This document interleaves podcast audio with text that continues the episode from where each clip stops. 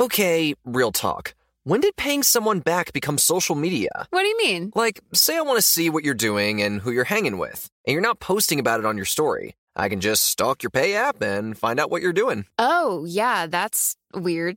You do that? No, I don't do that. I use Apple Cash. It's built into your iPhone, easy and secure. You can send and receive money right in messages and keep it between friends, and then use that money to buy something at a store with Apple Pay. Did you just pay me $1 on Apple Cash? Maybe. Shh.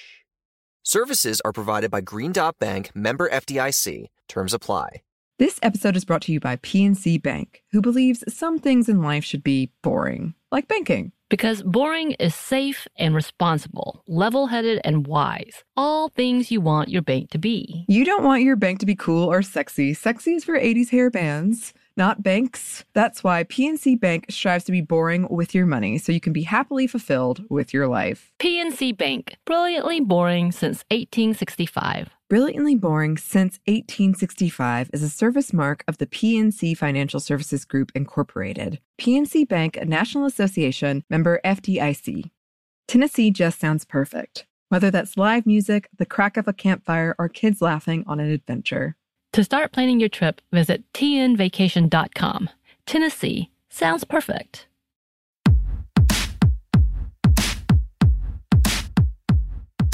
Hey, this is Annie. And Samantha. And welcome to Stuff One Never Told You, a production of iHeartRadio.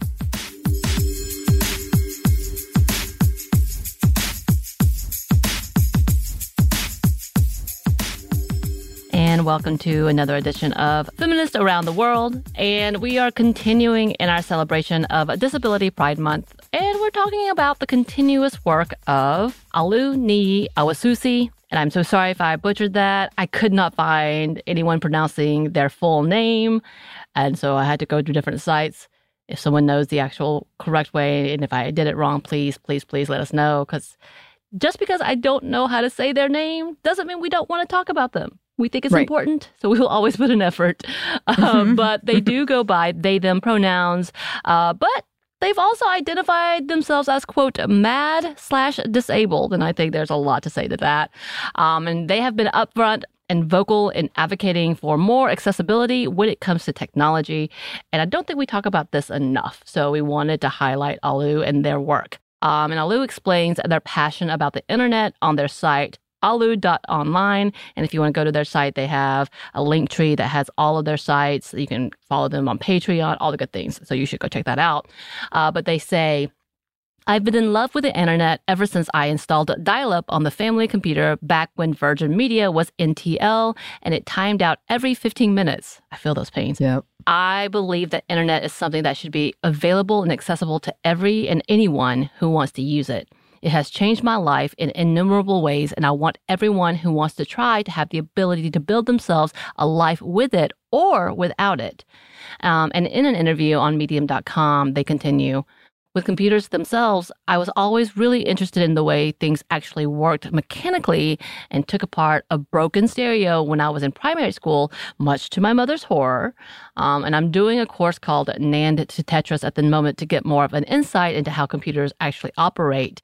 And so they have obviously been doing this kind of as a side thing up until recently. They talk more about their interest in technology in a 2016 interview with howwegettonext.com.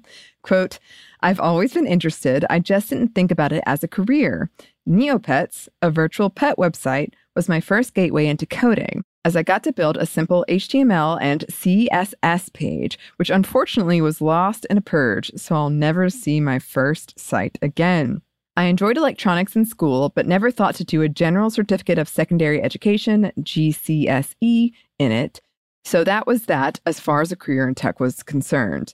I never thought much about my love of computers. Fast forward to university, where I studied philosophy. I found out about Codecademy in my first year and was immediately hooked, but kept hitting walls. In my final year, I decided I wouldn't go into the third sector, nonprofit sector, and would focus on using my tech career to do good. I started taking my dabbling more seriously with Skillcrush, FreeCodeCamp, and other online learning platforms until I hit another wall and decided learning in person would be the best. And by the way, I had a Neopet. You seem very excited. Her name was Polaris, and she was a blue unicorn. But unfortunately, this is no fault of anyone, really. But it was a very, like, guilt-heavy game for me, because if you didn't feed them, like, the messages you got were... Yeah, they're really mean. It was intense. And, you know, Polaris, R.I.P. Oh, no. I got the off-brand ones because no one ever gave me the real ones. So that just did not work out well for me. Off-brand. Don't do off-brand. Uh-huh. So Olu obviously has been doing a lot outside of just businesses and going to school. They've been doing boot camps, and they continue to do boot camps, and they continue to learn and upgrade their own knowledge when it comes to tech. Olu, who has worked in the technology field for a while, has been passionate about the need for technology and the internet to be accessible for all. They have spoken out talking about the statistics and the overall downfall of inaccessibility. In an article for alistpart.com, they write, globally, over 40% of people still do not have access to the internet. The lack of access and the issues it creates have helped motivate digital equity initiatives like Tech Goes Home and the Good Things Foundation and BT Dubs.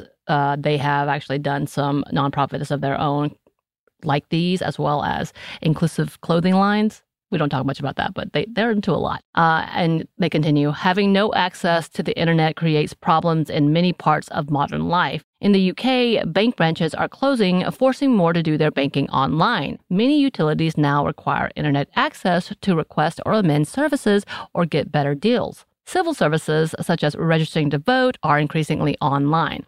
As this continues, people who have no access to broadband or who have limited access to mobile data fall behind.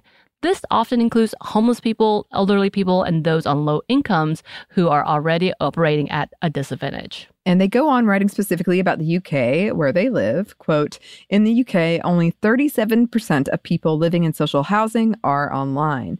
Approximately 1 in 5 adults with a disability in the UK have not used the internet recently, and they make up half of the people who have not accessed the internet in the last 3 months.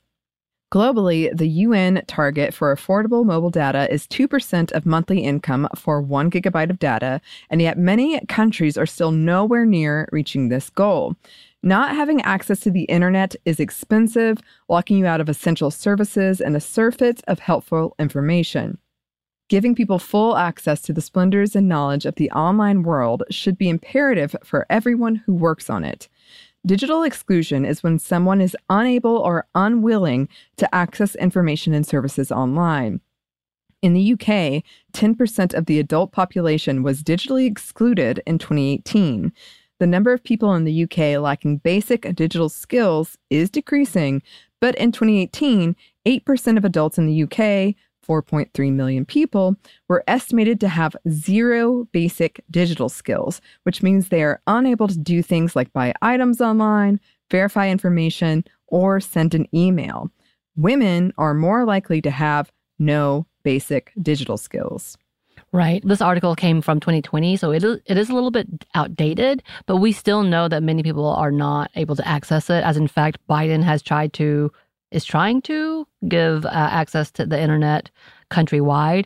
I don't think that has passed, but I know that it's in conversation because we understand how big of a need this is, especially today as we continue to be more dependent on access to internet. Yeah, and when it comes to inaccessibility, it isn't a secret that this is an intersectional issue. As Olu said in their 2016 interview, I think getting more Black people into technology is very important. When voices are excluded, it diminishes the possibility of innovation, the finished product, and the quality of the teams they aren't part of. I think the most effective way of achieving this is to signal boost willing Black developers to include us more in the narrative of what a developer is and to make ourselves more available to curious people. For instance, I struggle to find any people of color or specifically Black tech groups. And yeah, I think that's a conversation we need to have when it talks about why this issue had come about in the first place, because they didn't have enough people talking about it or representing their needs. And in Olu's presentation for Building an Equitable Web, Olu says, Diane Abbott, in case you don't know, was the first Black female MP in the UK. She has received almost half the abusive tweets in the run-up to the last general election.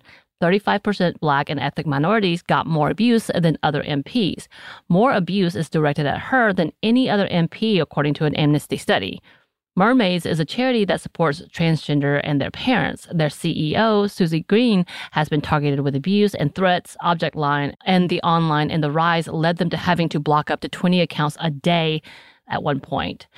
There's lots of misinformation, outright lies spread by sites online about them and their work. So yes, filtering LGBT content hurts the community, so information support online is vital for LGBT situations, for escaping dangerous situations and accessing a report. In schools, LGBT topic words like bisexual are often blocked on the basis they might have sexual content. This is rarely true. Kids are trying to access life-saving information about safety and are blocked from getting it. On YouTube, LGBT issues are often demonized, restricted, or removed. I want to stress it is not always sexually explicit. People are trying to access just things they need, like charities or support groups, and even those are blocked. And another similar, but not similarly, in the vein of people being blocked from access, is that men are more likely to use the internet than women. So in the UK, the number of non-internet users is declining, but around 58% of the women still. There is a disparity between men and women in digital skills too. So digital skills are things like being able to read an email or shop online. And of those who don't have any digital skills, 60% of them are women. I don't know if you would have known this, but Wikipedia editors are overwhelmingly male or men. And in 2018, the Nobel Prize winner for physics, Diane Abbott, didn't have the vast majority of things written on Wikipedia about Africa are written by Europeans and Americans. So essentially, they're talking about how all these things are a problem because there's not enough representation in the field to talk about these issues up front, because it's obvious, like, well, if they said sex, let's go ahead and block it, without realizing, oh, the LGBT may have a situation with this or any of that. So that's the bigger conversation of trying to bring that to light. Right. And with these continued issues, Olu also talks about the disparity of accessibility for the disabled communities. They say, many people with disabilities rely on screen readers and screen reader compatible sites to use the internet. Screen readers can be prohibitively expensive. While there are free options, one of the most popular screen readers at the time of writing costs nearly $1,200 for a professional license. Even with incredible innovation coming from within the disabled community, there's more that everyone else can do. In their February 2020 evaluation, WebAIM found that 98.1% of the top 1 million websites had detectable WCAG, Web Content Accessibility Guidelines 2 errors. The most common WCAG 2 failures, such as missing alt text for images, having empty links, and missing form labels, would be relatively simple to fix. Because they're shared among most websites, concentrating on fixing them would have a huge overall benefit for the internet.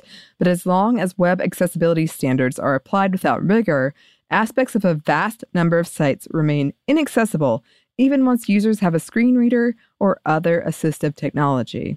Right. I think we've talked about that before. It's like the only people who can get access are those who have money. So yeah. While the intersectionality is like, okay, as long as you have money, right, you're fine being disabled because you'll have access to the special things as long as you can pay for it, which is completely, completely unfair and unjust. Yes. Can I rant for a sec? Please. Pay apps are way too public. What happened? Some rando hearted a payment from 5 months ago, and I realized people can see my entire history, who I'm paying, like full names. It's super weird. Yeah, it's weird. How are you paying your friends then? Apple Cash. It's all in messages. You can literally send cash like a text, and it stays between friends. Random people can't see it. Did you just pay me $1 on Apple Cash? Shh. Services are provided by Green Dot Bank, member FDIC. Terms apply. Snagajob is where America goes to hire, with the deepest talent pool in hourly hiring. With access to over 6 million active hourly workers, Snagajob is the all-in-one solution for hiring high-quality employees who can cover all your needs. On demand, temp to hire, part-time or full-time. You name the position. Warehouse worker, retail associate, grocery store clerk, fitness trainer, baker, stylist, bellhop, podcast producer. Yeah, Snagajob's got a worker for that. With our easy-to-use platform, you're able to seamlessly post and fill available positions quickly, with a dedicated customer support team to provide all the help you need along the way. Kind of nice knowing you have a talent pool like that in your own backyard, right? Snagajob is the partner you need to keep your business running smoothly. So visit snagajob.com or text snag to 242424 to talk to an expert. Snagajob.com, where America goes to hire.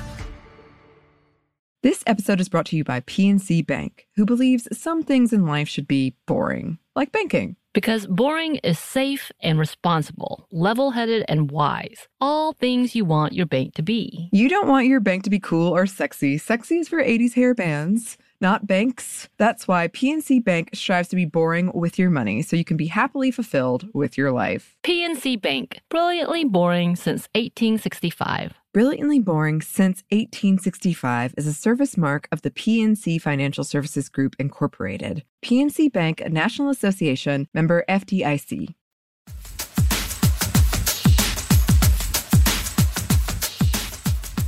So they expand on the detriment of these types of exclusionary practices, saying accessibility without inclusion is not real accessibility. The curb cut effect, wherein improving access for people with disabilities improves access for all, isn't the only reason to increase web accessibility. We have a moral responsibility as tech workers to use any privilege we may have to facilitate, respond to, and support the efforts of marginalized people who are working to carve out accessible spaces for themselves. Hostile conditions created or reinforced by engineering and design choices make being on the internet harder for people who are queer, of color, or disabled. They make it more difficult to access life-saving spaces, social spaces, and civic spaces, both on and offline. Thorough accessibility and real inclusion are the solutions to these problems. To survive, marginalized people must work both against and through the abuse and accessibility issues they face on online platforms, whereas anyone else gets to use the internet as they wish. This replicates the injustice of offline in the online world. Olu also goes on to talk about how people and companies can work in correcting these issues, including adding captions, offering multiple formats for the platforms, advocating to actually fix a problem, whether it is technical errors or finding more accessible tools for everyone. They go on to explain in their presentation. So, the solution to these is to listen, to hire, and collaborate with marginalized people. It's to make sure that at every stage of your journey in this, that you are talking to marginalized people, that you're hiring marginalized people, and collaborating with them. And make sure that you're including them every step of the journey, because they will see things like this in your processes. They will see things like this in your output. They will notice and be loud and vocal about it. Yes, it's tiring always to be on the outside of these decisions, and try to center the voices of the most marginalized. If you're trans, Black, or somewhere in Africa, that you're going to be much more affected by the issues I've highlighted so far. So try and highlight your most marginalized user. Right. And in another interview, Olu says, web accessibility is not an optional extra. What inclusion looks like in practice will depend on your products, your users, and what you intend to achieve, but for it to be real and meaningful in any context, it cannot be an afterthought. Engineering that makes inclusion an afterthought is engineering that operates without morality and in doing so actively enacts harm. The fact that this kind of engineering is commonplace on the internet does not make it okay. It just highlights the way we have built the web is fundamentally broken. We can do better. And I think that's so important. We don't talk about this enough, honestly, as we are on the internet always. Like Annie and I have an amazing job where we can do things online and from the comforts of our home. And we know that that is because we're not in that marginalized group. Mm-hmm. And so we have to have that conversation of what that looks like and why we would start a system broken, instead of seeing it for what it is and how to create it as a better platform for everyone. Like I said, you should definitely go check them out. So I'm going to spell their name so you can go find them. Olu is their first name, Niyi, and then their last name is Awosusi, and they have their site at Olu.online, and that you can go read their blogs and their projects. You can contact them. You can buy them in coffee, which we will because they are amazing. And they're also on Twitch. So, yeah, there you go. Go follow them. Yes. Yes. This is a hugely important thing. And I feel like a lot of people, especially if you have the internet, you forget like how much of our life now depends on having the internet, especially during the pandemic. Well, when the power goes out, you figure it out real quick. Oh, yeah. And then you're like ashamed that you've taken this for granted the whole time. But like, especially during the pandemic, when it was like, we're going to have these medical consultations online. Like it's hugely important. Right. So can't wait to check back in on this in the future. In the meantime, listeners, if you have any suggestions for this segment or anything else, please contact us. You can email us at stephaniamomstuff@iheartmedia.com. You can find us on Twitter at momstuffpodcast or on Instagram and TikTok at Stuff Mom Never Told You. We also have a TeePublic store and we have a book. You can pre-order it at stuffyoushouldreadbooks.com or on Audible if you want the audiobook. Thanks as always to our super producer, Christina, our executive producer, Maya, and our contributor, Joey. Thank you. And thanks to you for listening. Stuff One Never Told You is a production of iHeartRadio. For more podcasts from iHeartRadio, you can check out the iHeartRadio app, Apple Podcasts, or wherever you listen to your favorite shows.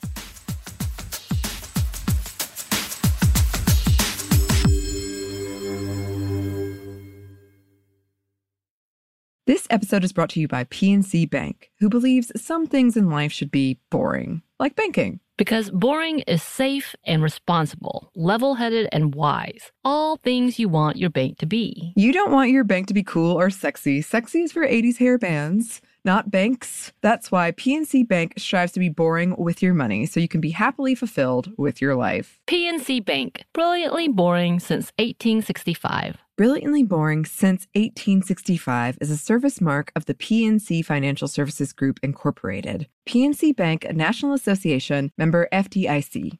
The state of Tennessee is one of the few places where the sounds are just as breathtaking as the sights. Whether that's live music at a historic music venue, the crack of an open fire at a campsite in the wilderness, or hearing kids laughing as they explore what's right around the bend, Tennessee just sounds perfect.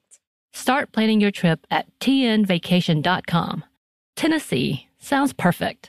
Xfinity has free premium networks for everyone this month, no matter what kind of entertainment you love. Addicted to true crime? Catch killer cases and more spine-tingling shows on A&E Crime Central. Crave adventure? Explore Asian action movies on Hayah. Searching for something extreme? Check out skating, snowboarding, and more on Fuel TV Plus, the global home of action sports. And find crowd-pleasing bops on iHeartRadio's Hit Nation playlist. There's new free shows and movies to love every week. Say free this week in your Xfinity voice remote.